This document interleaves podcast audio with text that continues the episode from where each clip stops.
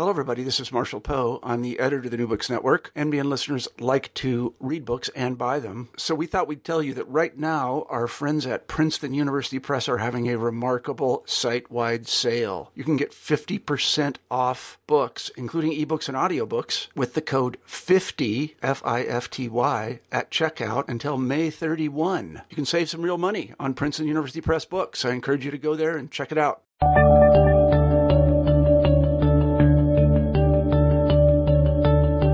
Everybody, and welcome back to New Books in History. I'm Marshall Poe, your host.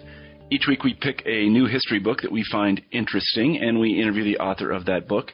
This week we're very pleased to have Yuma Totani on the show, and we'll be talking about her new book, The Tokyo War Crimes Trial The Pursuit of Justice in the Wake of World War II. You've probably heard of the Nuremberg trials, and you can probably even name some of the people accused and convicted.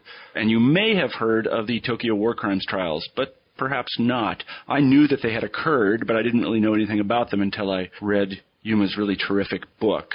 Uh, well, they did occur, and they were important in a number of senses. One of which is that it helped the Japanese people come to terms with uh, what their government and military had done during the Second World War, and also the trials set a number of international precedents that are still um, in force today. The interpretation that she gives of the trials is also very engaging. It seems that the Americans and their Confederates bungled the trials pretty badly. I'll let her explain in the interview. Here it is. Hi, Yuma. Hi, Marshall. How are you today? Uh, very well, thank you. You are in Hawaii, is that right? Uh, that's correct, yes. Wow, that must be very nice. It is in, indeed. Uh, uh, you can't uh, hope for the better. I no, mean, this I is think, perfect. I think that's right. We, I'm here in Iowa, and we're having a beautiful day today, but I think it's our 1st Uh-huh. one. And I, I visited uh, Hawaii, and pretty much every day is beautiful. Uh-huh. That's So right, yes. You're very lucky to be there. You can in, please invite me to come give a talk or something. I would Uh, sure. so I That'll should, be good. Yeah, I should tell our listeners that we're talking to Yuma Totani today, and we'll be discussing her new book, The Tokyo War Crimes Trial. The Pursuit of Justice in the Wake of World War II. Uh, I've read the book, obviously, and I think it's terrific. Uh, it fills a great lacuna in my knowledge. Um, I knew a lot about the um, trials that took place in post-war Germany, the Nuremberg trials of great fame, but Americans and I think people in generally general don't don't really know as much about the Tokyo War Crimes trial. So we should thank Yuma very much for writing this terrific book. Um, let me begin, Yuma, by asking you to say a few words about yourself. That is, where you grew up and where you went to school and how you became interested in this topic. Sure. Uh, well, uh, I was born and raised in Japan, and uh, uh, I went to a university in, in Tokyo. Uh, it's a university called the International Christian University. Mm-hmm. Uh, I studied art history Mm-hmm. um, and graduated in 1995. 95 yes. Uh, afterwards, um, with my parents' generous financial support, uh, I had an opportunity to study abroad. Mm-hmm. Uh, I went to England. Uh, I studied for uh, a master's degree for two years. Mm-hmm. I was at the uh, School of Oriental and African Studies. Mm-hmm. It's part of the University of London Mhm. system. Mm-hmm. Um, there I studied political science. Mm-hmm. Uh, it's uh, uh, we did a lot of comparative studies of uh, uh, the formation of modern states in Asia and Africa. Mm-hmm. Uh, after that, I decided that I actually wanted to do some work on Japan, Mm-hmm. and um, my advisors at SOAS uh, told me that uh, if I were to study something on Japan, uh, I should go to the United States. Mm-hmm. Uh, strangely enough, they didn't uh, suggest that I go back to Japan. So um, I ended up applying for various universities in the United States. Uh, uh, got accepted uh, at the University of California at Berkeley, Mm-hmm. and there I started uh, taking various courses on Japan uh, and some other uh, history courses. Mm-hmm. Uh, in my uh, over the course of my graduate training there, I thought that maybe I wanted to do something else. In fact, uh, so I was taking uh, other courses uh, on Africa again and uh, South Asia, which became uh, part of my uh, research interest uh, while I was in, in uh, in England, Mm-hmm. and also while I was at uh, UC Berkeley. Mm-hmm. Um, so uh, my teachers were a little worried about my drifting off, Mm-hmm. uh, but uh, uh, but I managed to stay on to uh, studying history of Japan, uh, uh, largely due to my finding this very interesting topic, the Tokyo War Crimes trial. Mm-hmm. Uh, so uh, I stay, I uh, I stick, I stuck to that topic, Mhm. and then um, uh, yeah, and I I got uh, my PhD just about uh, three years ago. Mm-hmm. Uh, ever since uh, I've been uh, teaching. Um, I was first at the University of Nevada, Las Vegas. Mm-hmm. I taught there for three years, and now I'm based in Hawaii. hmm Yeah. Um, your story sounds a little bit like my story, and I think every professional historian's story. That is, you get to graduate school and then you wonder what you're doing there. That's right. because it does take a long time. Um, that's certainly the case. And also, I liked what you said about your parents' generous financial support. I think that um, everyone I interview should say that, but they don't. Uh-huh. So I know my well, mother. I think sure. Uh, I think Japanese parents uh, actually, uh, in, uh, a lot of them are really generous about Mhm. uh, children's education, Mhm. far more so than uh, uh, say. Uh, I don't actually. I don't know the situation in, in the United States, but uh, a lot of students do get parental funding for the uh, undergraduate education, hmm uh, and to some extent for the graduate hmm education. Mhm. I don't think I should have got it. Uh, I should have uh, earned my living myself, but uh, um, since my parents offered, I, I took it. I don't. I don't blame you for a second. Nobody would. Um, and we're we're glad that you persisted, uh, and were able to write this terrific book. Um, let, us beginning. Uh, let's begin to talk about the book a little bit. And, and I want to. Sure. I want to start with a question, uh, which uh, you, you may or may not have expected. But as someone who grew up in Japan, what did you know about the Tokyo uh, war crimes trial before you started this research? Um, that's a good question. Um, I was aware that there are a lot of debates about uh, about the war, uh, about uh, uh, how the Japanese people Japanese people should confront the past and Mhm. accept war guilt. Um, but I wasn't quite aware how the Tokyo War Crimes trial figured in the uh, this larger debate. Mhm. Or for that matter, I I, uh, I wasn't really interested uh, Mhm. in the Tokyo trial, uh, uh, and and wasn't really paying much attention to this uh, ongoing debate about the about the war and responsibility. Mm-hmm.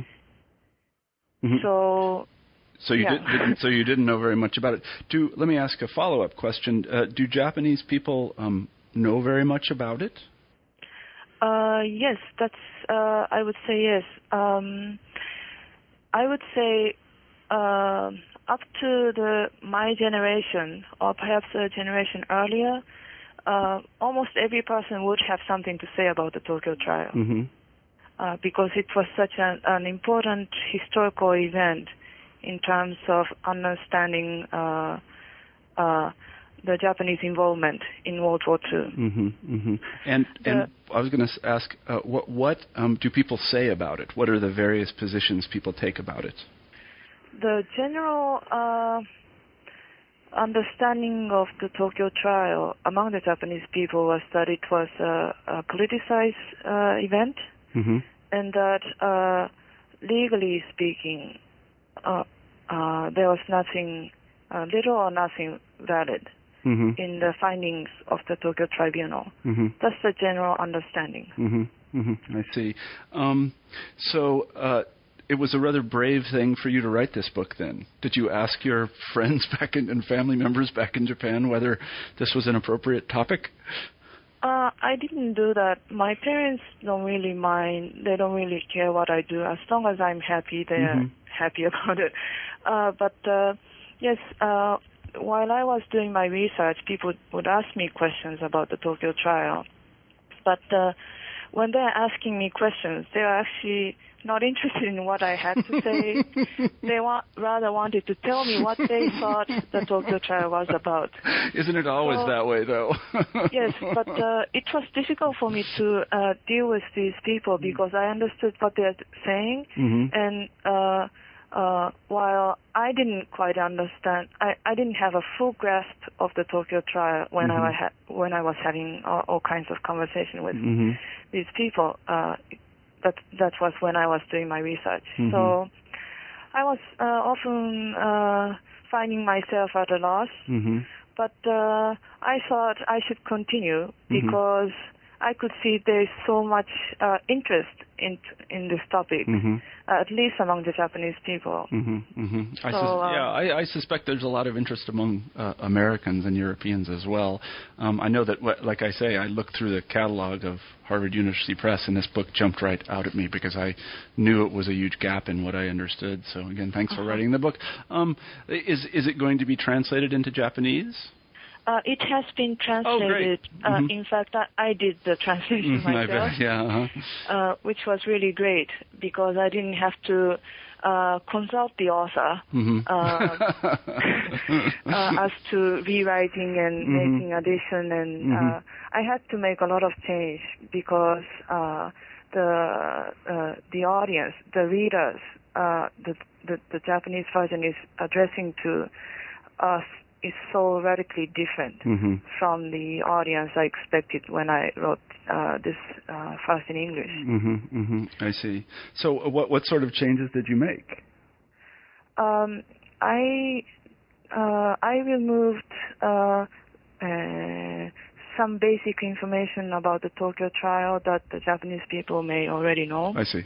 hmm I also tried to expand on some uh, uh, aspects of the trial that are of special interest uh, uh, for for the Japanese, hmm especially uh, where it concerned uh, the treatment of uh, Judge Pal, uh, who Mhm. is uh, an Indian hmm judge and Mhm. one of the 11 members of the Tokyo Tribunal. Mhm. Uh, we may get to to him later on, but uh, Mhm. uh, he he wrote a dissenting opinion um, which rejected uh, almost all findings made by the majority opinion. hmm Um, uh, ever since his dissenting opinion became known, uh, the Japanese people rallied around it Mhm. and uh, elevated to uh, as uh, uh, uh, treated it as a the authoritative judgment hmm hmm as opposed to as opposed to the majority judgment being the uh, victor's politicized Mhm. uh, uh, opinion. hmm So I wanted to expand on uh, um, how things have been discussed uh, uh, about this dissenting opinion. hmm I tried to give updated information uh, uh, about the Japanese scholarship on him hmm um, and the implication of his dissenting opinion uh, hmm to the um, uh, Japanese uh, government's position regarding uh, the continuing international effort in international prosecution today. hmm I see. That's, So, a, it's, it's interesting. there- Yeah, it's interesting yeah. that it would have to be adjusted for the audience in that way, and I can understand how it would be. Um, has the uh, Japanese translation come out yet in Japan? It it came out four months uh, after the English version came. I see. How how is it And- received? It's been received very well. Oh, uh, great. thanks uh, in uh, thanks in part to my publisher in Japan. Uh, Mhm. Misuzu Shobo is my publisher. hmm But uh, again, there is just such a huge interest in the Tokyo trial hmm that the uh, the response was immediate. Mhm. Uh, it came out in August 2008. Uh, the following month, there was already an, uh, a book review in the Nikkei, which is a, hmm a major uh, financial newspaper in Japan, hmm hmm followed by a few more book reviews in other major national papers. hmm Uh, and the sales of my book, uh, the record of it is much better in Japan than in the I United bet. States. Yeah. No. I'm sure. So, and this is interesting uh, given the fact that the Japanese version is uh, priced much higher than Oh, really? the Uh-huh. one. It's Yeah. about fifty-five dollars. Really. Yeah. So, as an academic book, it's quite cheap. Usually it's like uh, more than fifty, uh, sixty dollars, Yeah. between sixty and hundred dollars, something like Mhm. that. But still, for ordinary, you know, lay people, it's an expensive book. Mhm. Mhm. So um, it's not just my book that's selling well. There are uh, uh, dozens other books on the Tokyo trial that came Mhm. out last year Oh, really? in Japan. I didn't know that. Yes, Mhm. because uh, 2008 marked the 60th anniversary of the uh, the Tokyo judgment. Mhm. So, uh, uh, uh, Japanese publishers tried to get a book out on the Tokyo trial Mhm. to to meet this uh, Mhm. uh, anniversary. Mhm. Mhm. So I'm sure there are other books that are uh, equally selling very well Mhm. last Ha- year. Have you had the opportunity to make any radio appearances or television appearances to talk about the book? No, this is the first one. Oh, really? That's surprising I'm to me. Yeah, I, I would I'm very honored. Yeah, oh, really. certainly. My pleasure, absolutely. But I, I would have expected that the Japanese media would have been very interested in talking to you. Um, but uh, I, and, and if any of them are listening, I encourage them to call you. Sure. okay. So uh, let's talk a, a little bit about the book itself. Um, uh, the, the first question I have is, uh, why did the uh, Allied powers decide to proceed with a Nuremberg-like trial in Japan after the war? the uh, the major goal of uh, the trial at Nuremberg, the international one, was to establish the uh, responsibility of the German Nazi leaders for the planning and waging of aggressive war. Mhm. That was uh, uh, uh, really the centerpiece of the prosecutorial effort at Nuremberg Mhm. Um, to uh, try the same group of Nazi uh, leaders for other types of international offense, such as war crimes Mhm. and crimes against humanity, Mhm. uh, uh, was also important. Mhm.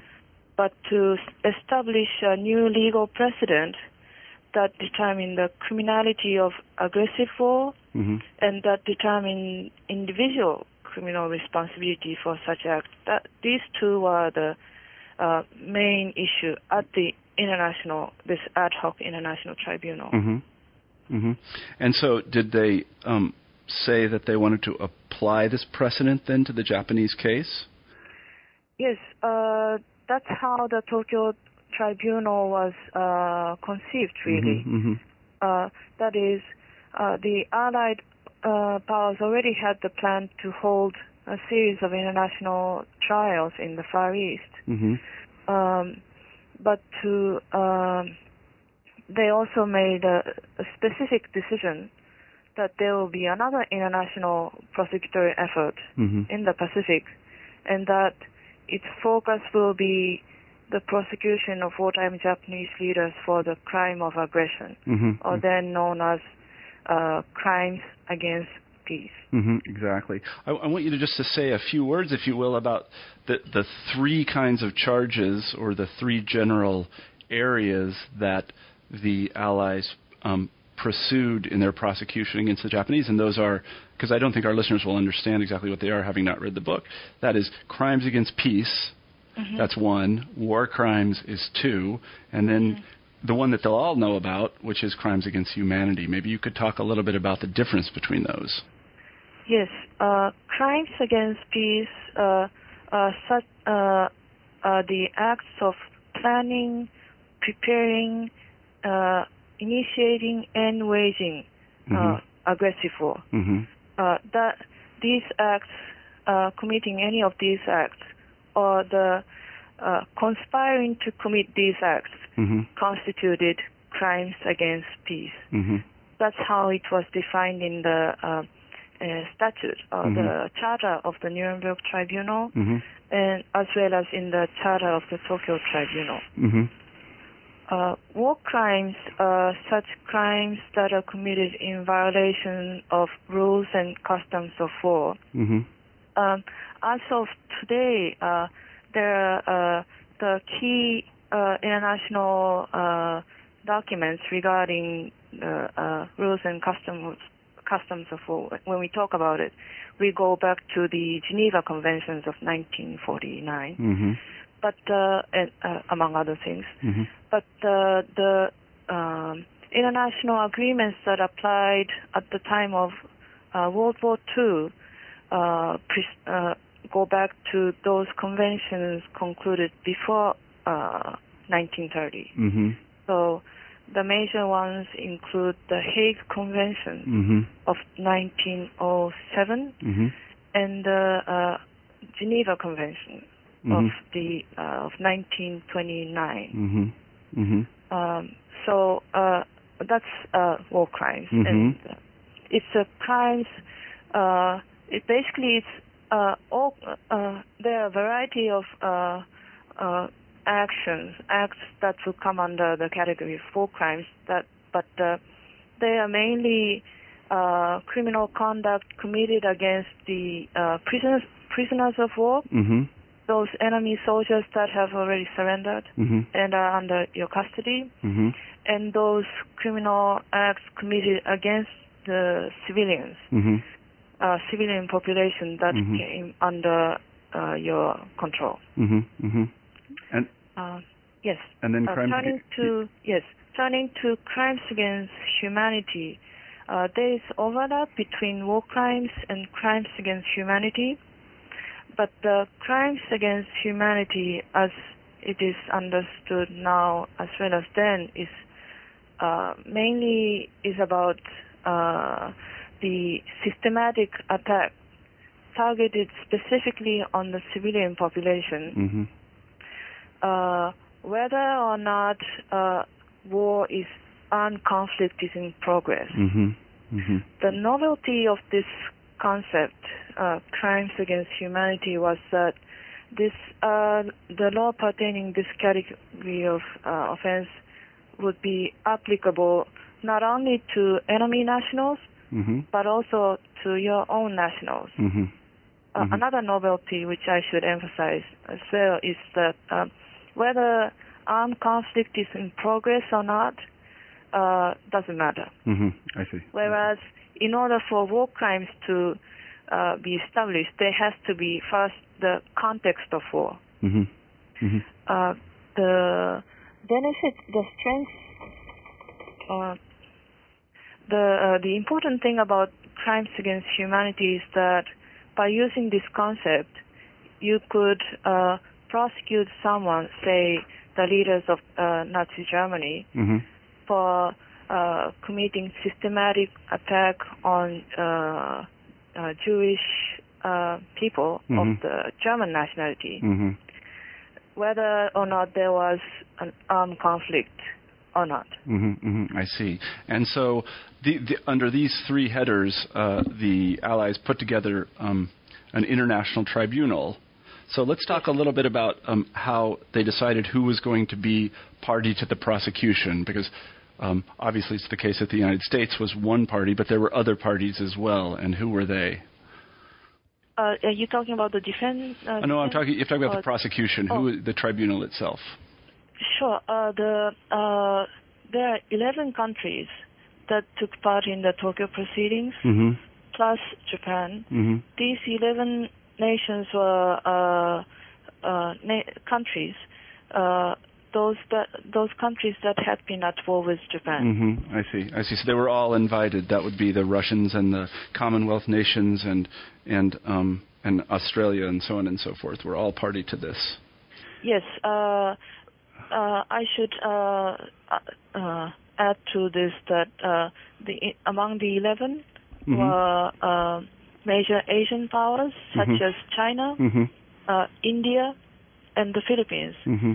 It's particularly interesting that India and the Philippines were allowed to take part in the Tokyo proceedings because at the time of the commencement of the trial, these countries had not achieved independence. Mm-hmm. Mm-hmm. Yeah, that is It's- interesting. Yeah. So there's a uh, some thoughts among the uh, uh, great uh, great powers like Britain and the United States to set the uh, stage for these countries to have Mm. a greater say in international relations in the Mhm. post-war uh, setup. Mm-hmm. Apparently. That, that, that is that, that is interesting. I didn't I didn't really realize that from reading the book. Um, let's turn now to the defendants. Um, I, I, and again, this is going to appear to be a very ignorant question, but uh, was it the case that upon um, defeating the Japanese forces and occupying Japan, that the um, the occupying power or powers in this case, especially the United mm-hmm. States, just rounded up the um, leaders of the Japanese military and um, uh, uh, political authorities and put them in prison in Tokyo? How did they get all of these yes. people?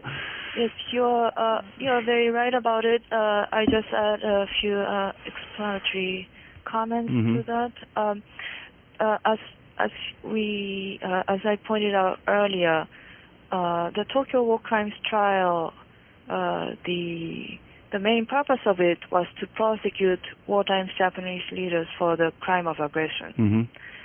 So uh, there was specific a series of specific uh, uh, uh, uh orders from the U.S. State Department, or it might have been, I think it was the State Department, to the occupation authorities in Tokyo to arrest those individuals who are considered as major suspects for mm-hmm. this type of offense. Mm-hmm.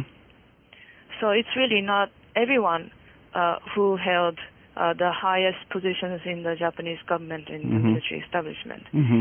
It's those individuals who, in the uh, evidence gathered so far, mm-hmm. may have played a key role in waging uh, aggressive war against China and the uh, other Western powers uh, mm-hmm. in the Pacific region. Mm-hmm. And how many people were arrested? in total, those there are hundred uh, about uh, 100 individuals mm-hmm. who were uh, arrested or and put into a prison called a particular prison known as the Sugamo prison mm-hmm. or put under house arrest on grounds that they are the major suspects mm-hmm. uh, to be considered for the Tokyo trial. W- was it easy to uh, apprehend them, or did some of them try to go into hiding? Yeah, uh, the Japanese uh, were more or less compliant. Oh. Um, the it's really the situation is really different from what you see, say, in the former Yugoslavia, mm-hmm. where people are like hiding and, mm-hmm. um, you know, the arrest effort has been very difficult. The mm-hmm. governments are not necessarily cooperative and mm-hmm. so forth. Mm-hmm. Uh, in uh, in the case of uh, Japan, the government was cooperating, and uh, those uh, identified as major suspects, they were also cooperative. Mm-hmm. There are a few instances of uh, uh, attempted suicide and um, uh, and successful suicide. Mm-hmm. Uh, Tojo Hideki was one of those who tried to mm-hmm. commit suicide but uh, failed in the attempt. Mm-hmm. Mm-hmm. one there's one another major suspect. Um, uh, who was a wartime prime minister three times, uh, Prince Konoe. Mm-hmm.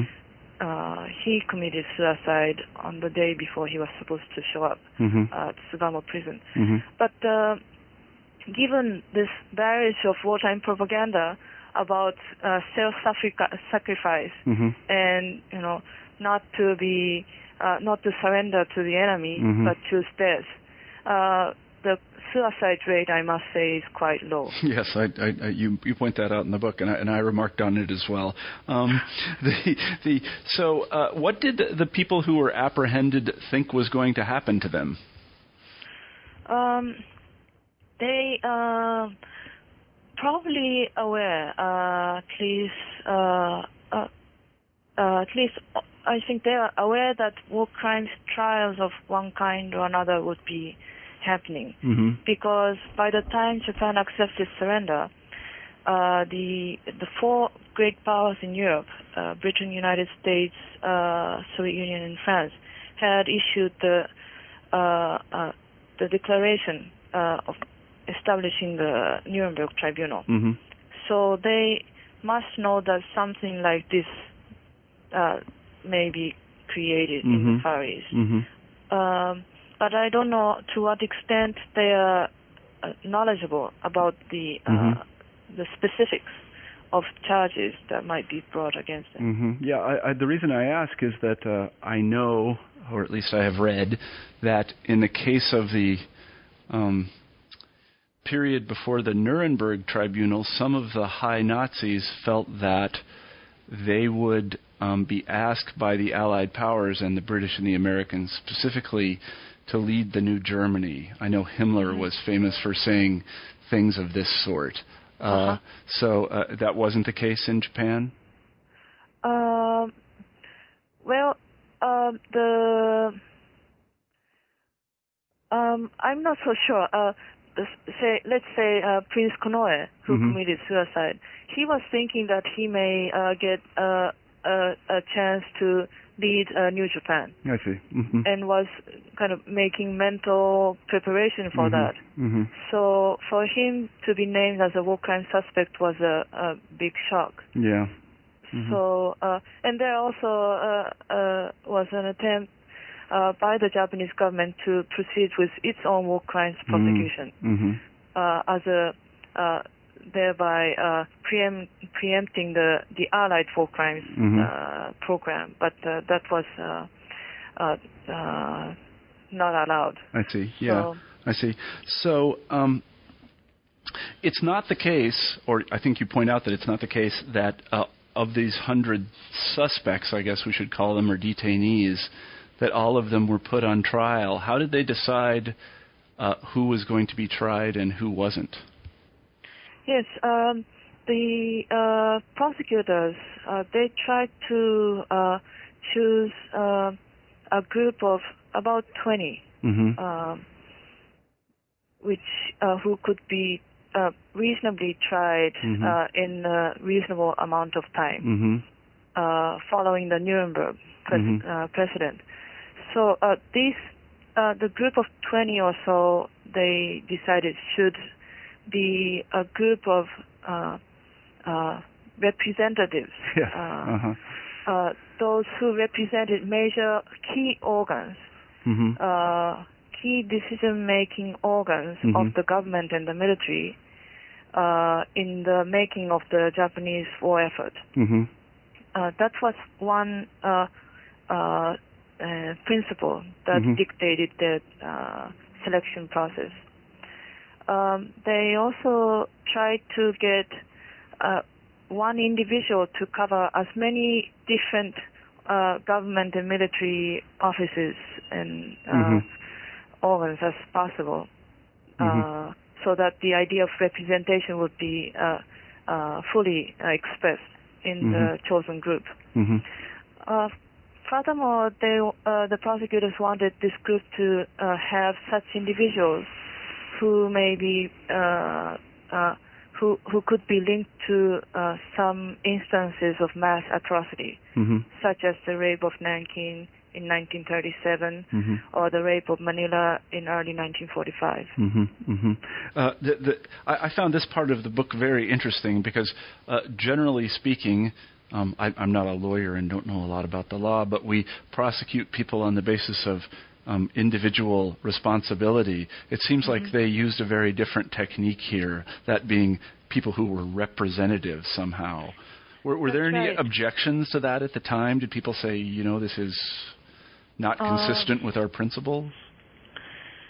Um, there must have been, but uh, given the precedent already in place at Nuremberg, hmm uh, the thinking of the prosecution seems to have been that they just follow the the example. I see. Moreover, the Tokyo trial was not an ordinary trial.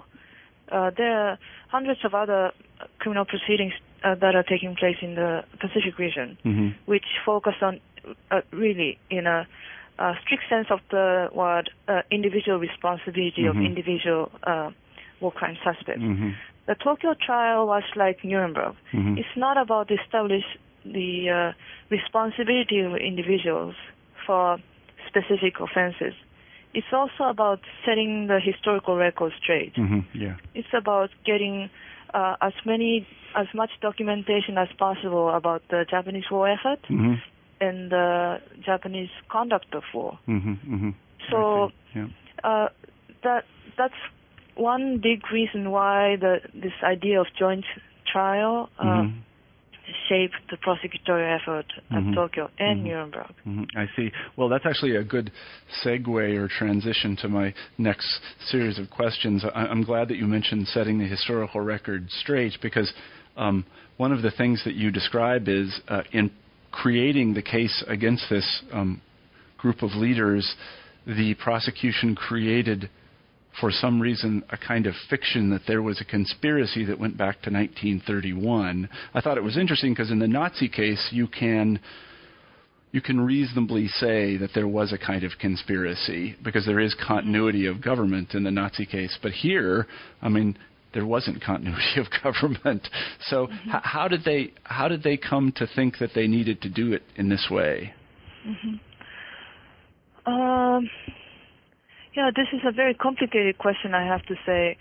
Uh, at Nuremberg, uh, as you say, uh, the well, uh, at Nuremberg, the prosecutions tried to use this concept of uh, or the legal doc- legal doctrine of criminal conspiracy uh, to establish the record of the German war effort. Mm-hmm. But the judges didn't like this idea very much. So they gave a very narrow interpretation of what uh, criminal conspiracy meant. They only focused on the actual uh, planning of actual war effort, Mm-hmm. and then when uh, which uh, uh, the planning for the the waging of aggressive war, and when uh, and they look at whether individual defendants were present or had any part, active part in, in the planning of uh, waging aggressive war. Mm-hmm.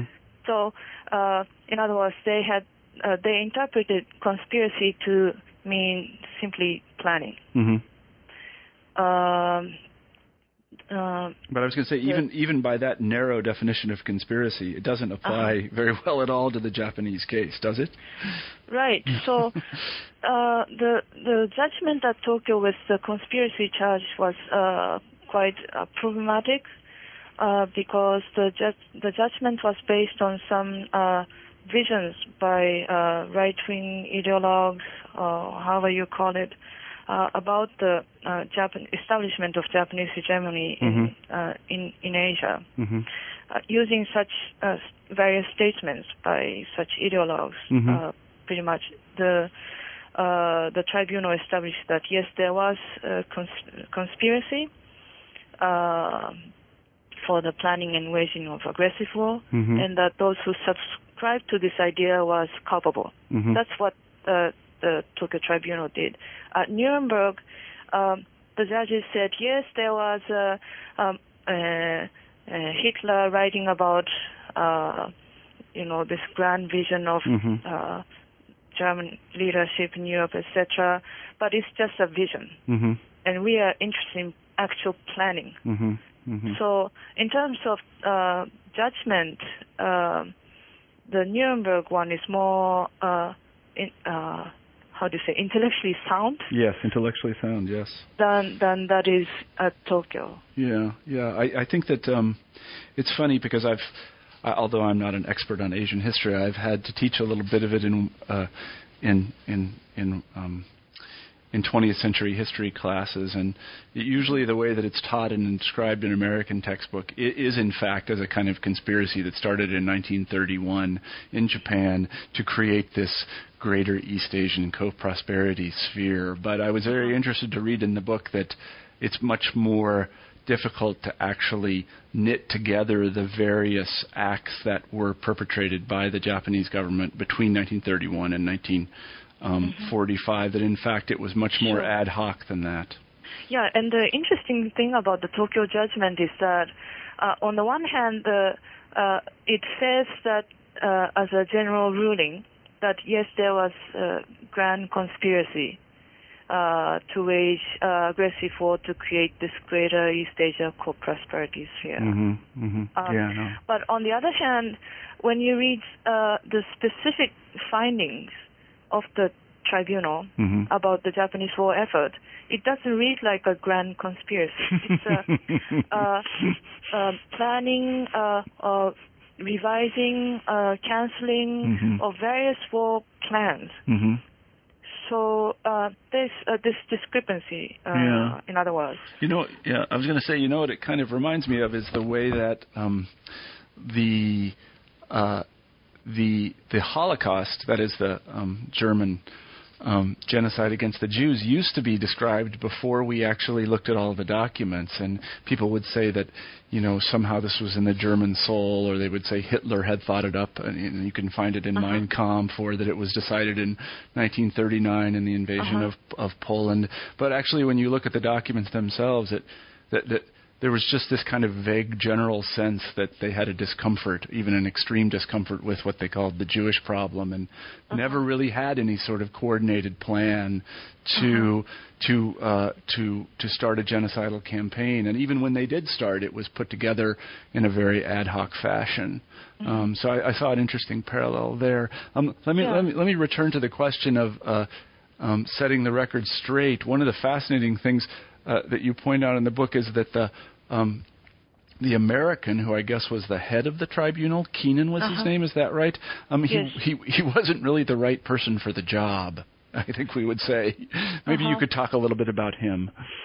Yes, uh, one really uh, interesting thing about the Tokyo trial is American leadership, or the lack thereof. hmm Uh, the United States uh, made it its uh, its policy to pursue uh, prosecutor effort against the Nazi Germany, the leadership in of Nazi Germany and Imperial Japan, hmm uh, with the emphasis on establishing the uh, criminal responsibility for aggressive war. hmm Uh, and the United States was consistent about pursuing this policy at both tribunals.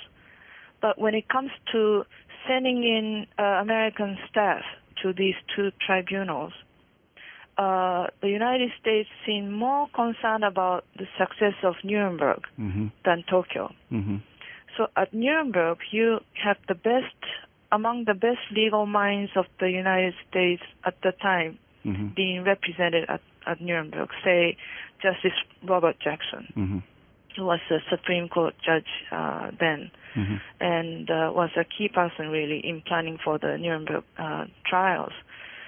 Um, uh, his eastern counterpart uh, was uh, Joseph Keenan, um, who was the chief of a, uh criminal division of some sort uh, in the Justice Department. hmm Uh, so in terms of the um his career background, he was not as great as uh, Justice Jackson. hmm In terms of his leadership quality, he didn't quite show that well at Tokyo. hmm In fact, his inability to lead hmm uh, was a big problem in the prosecution's uh, hmm teamwork. hmm Um, and Well, in I was going to say Yes. one of the things you point out uh, is that he was an alcoholic, and and uh, and he was an untreated alcoholic, and this this affected his performance. Uh, apparently so. Uh, it's in the uh, prosecution team's internal memos. Uh, Keenan, uh, who had been uh, addicted to uh, alcohol, hmm uh, had stopped drinking about a year before uh, joining the Tokyo proceedings or Mhm, something. But yeah. uh, uh, once in Japan, he started drinking, Mhm. which created some concerns among his American staff hmm uh, other allied members were suspecting that, that there was something wrong with this man, hmm but they couldn't really uh, do much about Mhm. it. They weren't quite clear what was happening, hmm uh, and so on and so forth. But yes, so uh, it's really uh, an, an interesting topic hmm um, that is to look at why the United States made so much commitment to uh, sending the right kind of person to Nuremberg on the one hand, and to and not doing the same with Tokyo. That is interesting. Maybe you can um, take a PhD student and have them write a dissertation on that. Yeah, it's a good topic. I think the big yeah, but uh, the big thing is really this: Nuremberg was a historic trial, hmm uh, whereas Tokyo was not. hmm I mean, it was a historic one, but it was a follow-up. hmm So uh, I think that the idea of Tokyo being follow-up hmm may partly explain uh, the relative lack of commitment on the side of the United States to uh, Tokyo. Mhm. This is not to say, though, that the there was an American leadership in Mhm. terms of uh, the number of people that the United States sent in, uh, and the number of uh, uh, talented people actually the United States uh, did send, uh, Mhm. but who worked under Keenan.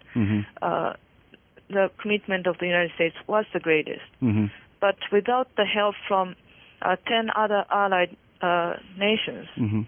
who, that also send in staff, the Tokyo trial may have ended far uh, uh, less, uh, not as good as it did. Yeah, I see what you're saying. Yeah, no, that that makes sense. Um, again, to return to this topic of setting the record straight, um, the one of the things you point out about Keenan, if I remember correctly, is that he um, he he was um, much more interested in interviewing the suspects than he was in collecting documents. Is that right? Mhm.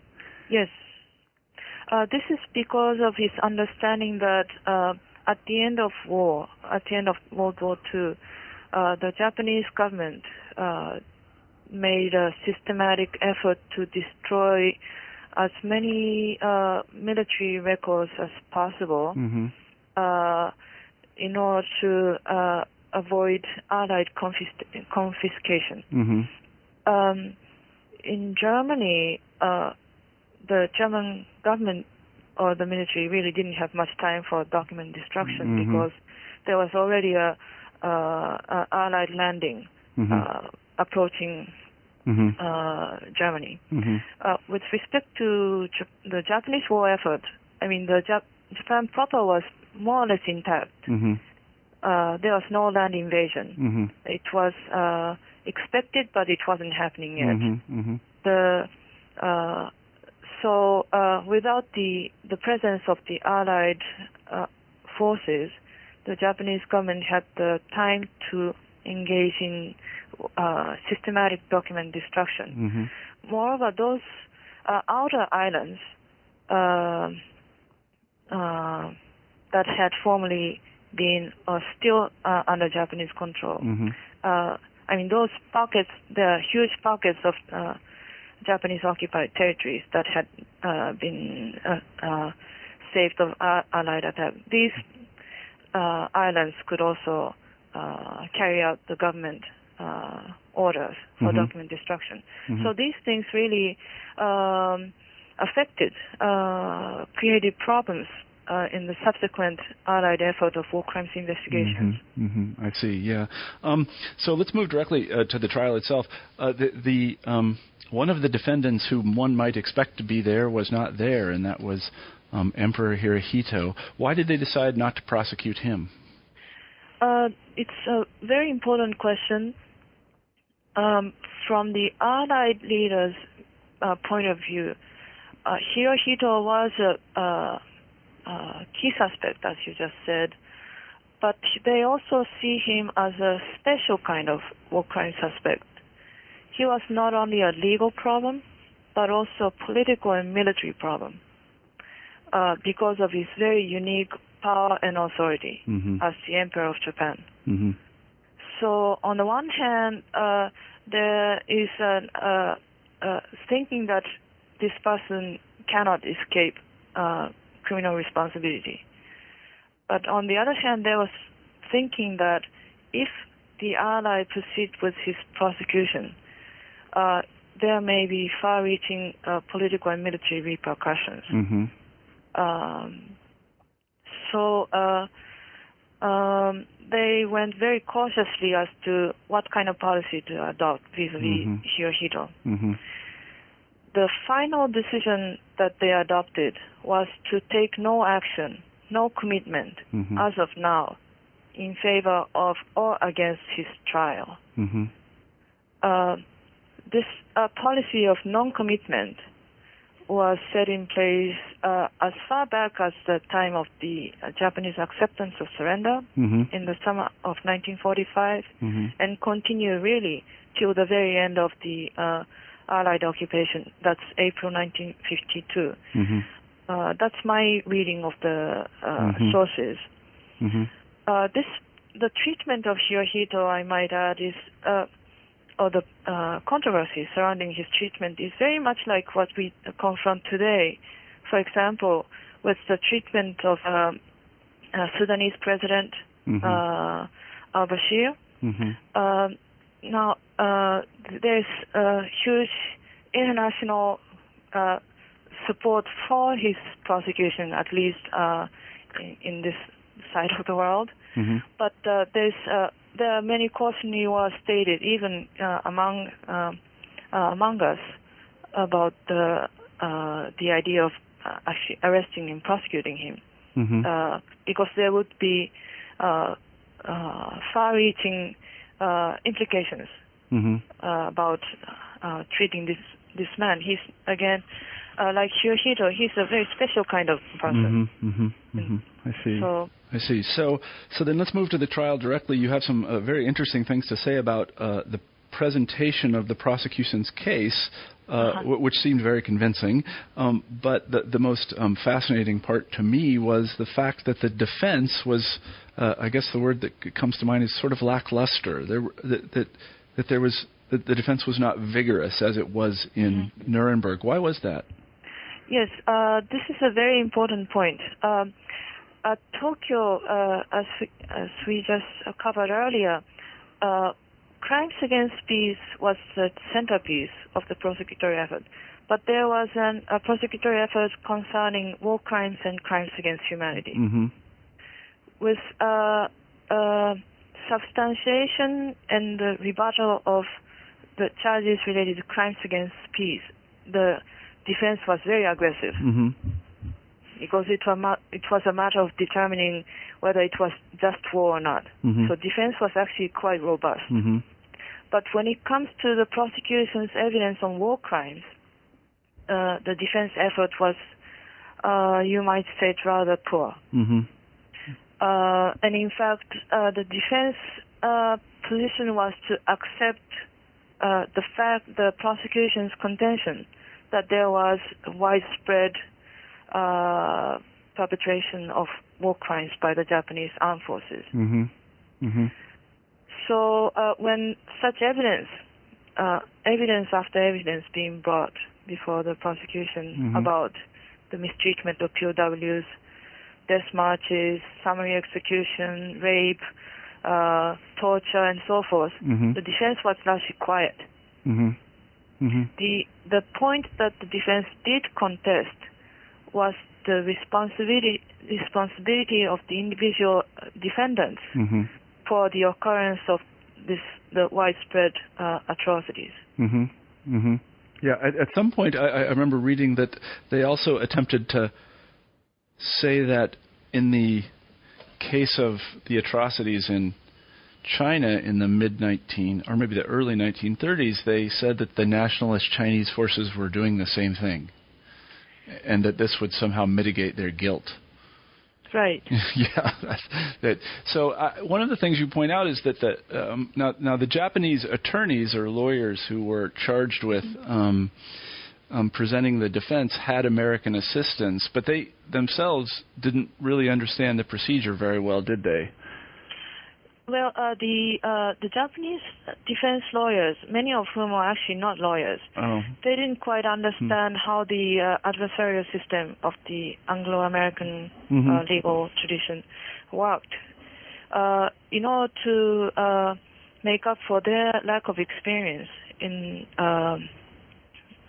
in a different type of legal system, uh, the Japanese government requested uh, uh, American, uh, the Allied uh, assistance, Mm-hmm.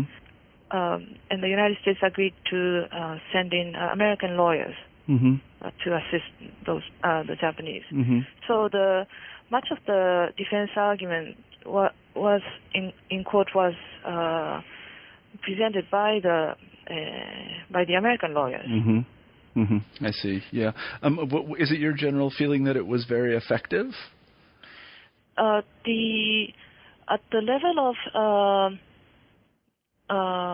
appearance, that is to say, uh, from the Japanese viewpoint, the the ordinary Japanese people, they seem to have thought that the American presence in the defense counsel was really important. Mm-hmm. to give the Tokyo trial some degree of uh, appearance of fair trial. Mm-hmm.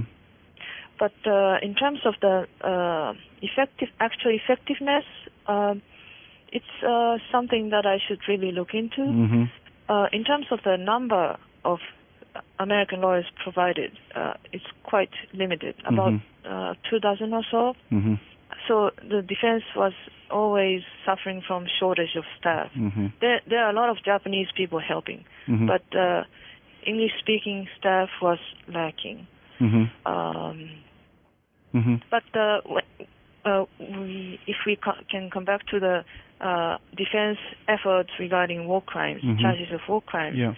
it seems it's less the lack of staff uh, if, uh, that uh, affected the defense effort. Mm-hmm. It's really the how compelling the prosecution's evidence Mm-hmm. that really made the defense effort uh, uh, difficult. Mm-hmm. Defense effort to rebut.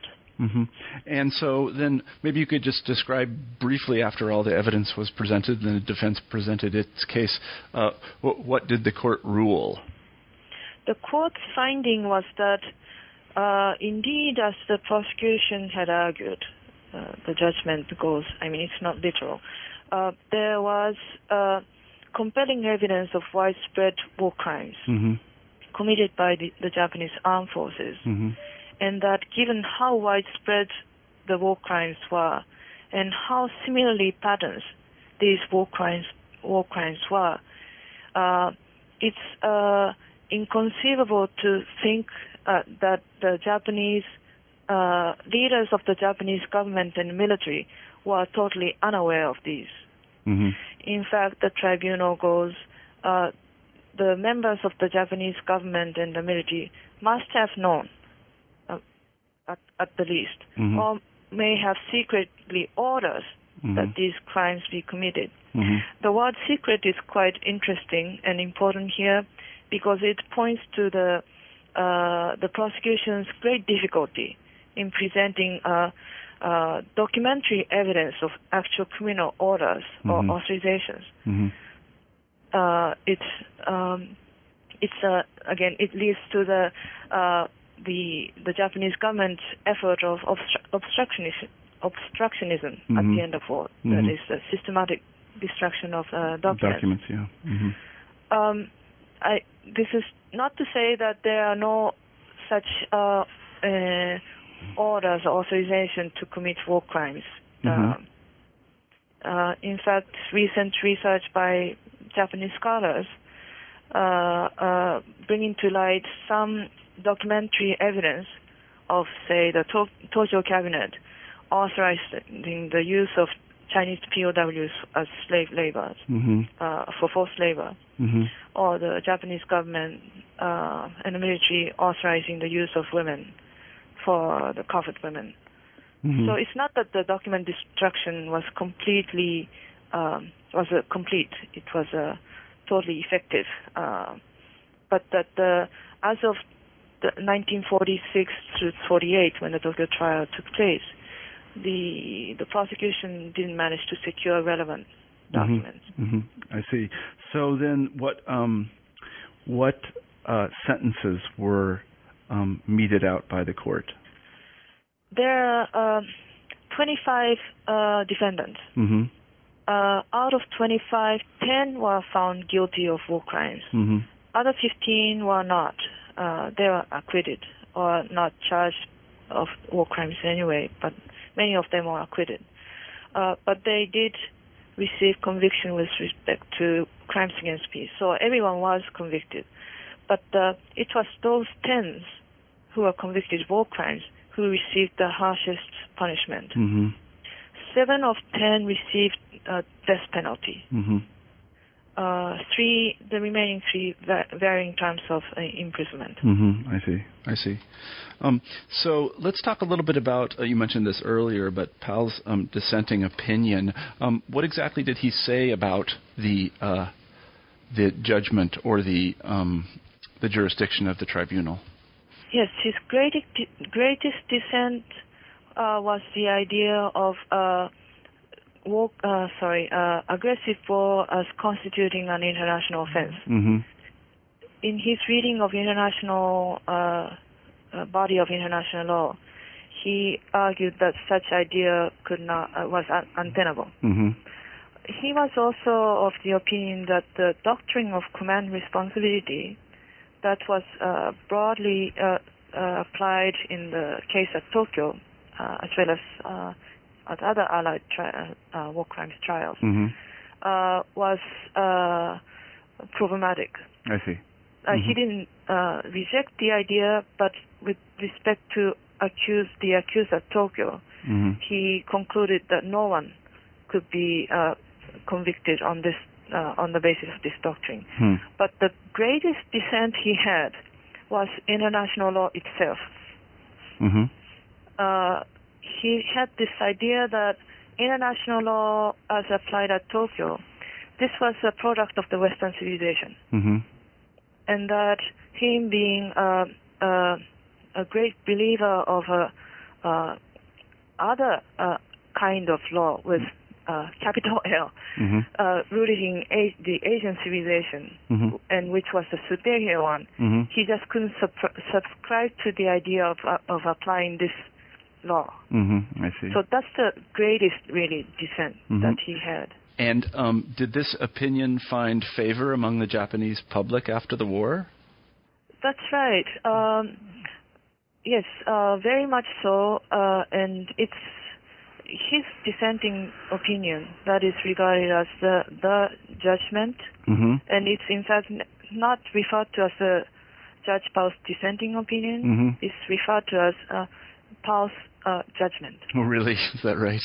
Um, So, is, is he something of a national hero then? In, is there a stamp in Japan with his picture on it or anything? Yeah, he's uh, uh, the Yasukuni Shrine, who, which is uh, uh, uh, a major war memorial site uh, in Japan today, Mhm. where 2.5 uh, war dead is uh, enshrined. Mhm. Uh, within the precinct, you can now find uh, uh, a, stone monument Mhm. uh, of Pal Mhm. commemorating his great Mhm. uh, That's interesting. dissenting opinion. Of, That's re- that's that's tren- that's just tremendously interesting. Um, anyway, Yuma Totani, we have we have taken up really a lot of your time, and we're very grateful for it. Um, let me um, close the interview by asking our uh, traditional final question, and that is, um, what is your next project? What are you working on now? Um, I would like to uh, continue working on the Tokyo trial because uh, what I produced here only looks at uh, uh, uh, uh, the tip of the iceberg, really. Mhm. The trial records being so massive, and given my time, which was about two to three years in Mhm. my graduate as a Mhm. graduate student, um, I really couldn't go through all documents. It's a lifetime job, job really. Well, you're. So I was going to say you're, you're lucky to have a lifetime job. A lot of us have to pick different topics because I know in my case I I I completely exhausted um, the kind of sources that I was looking No, I- at. I doubt it. I doubt it. yeah. So anyway, well, I want to thank you very much for being on the show. I'll tell our uh, audience again that we've been talking to Yuma Totani about her new book, her terrific new book, The Tokyo War Crimes Trial: The Pursuit of Justice in the Wake of World War II. So um, thanks for being on the show, Yumi. I really appreciate it. Uh, thank you for having me. Okay, bye bye. Bye bye. You've been listening to an interview with Yuma Totani about her new book, The Tokyo War Crimes Trial The Pursuit of Justice in the Wake of World War II. I'm Marshall Poe, the host of New Books in History. I hope you have a great week.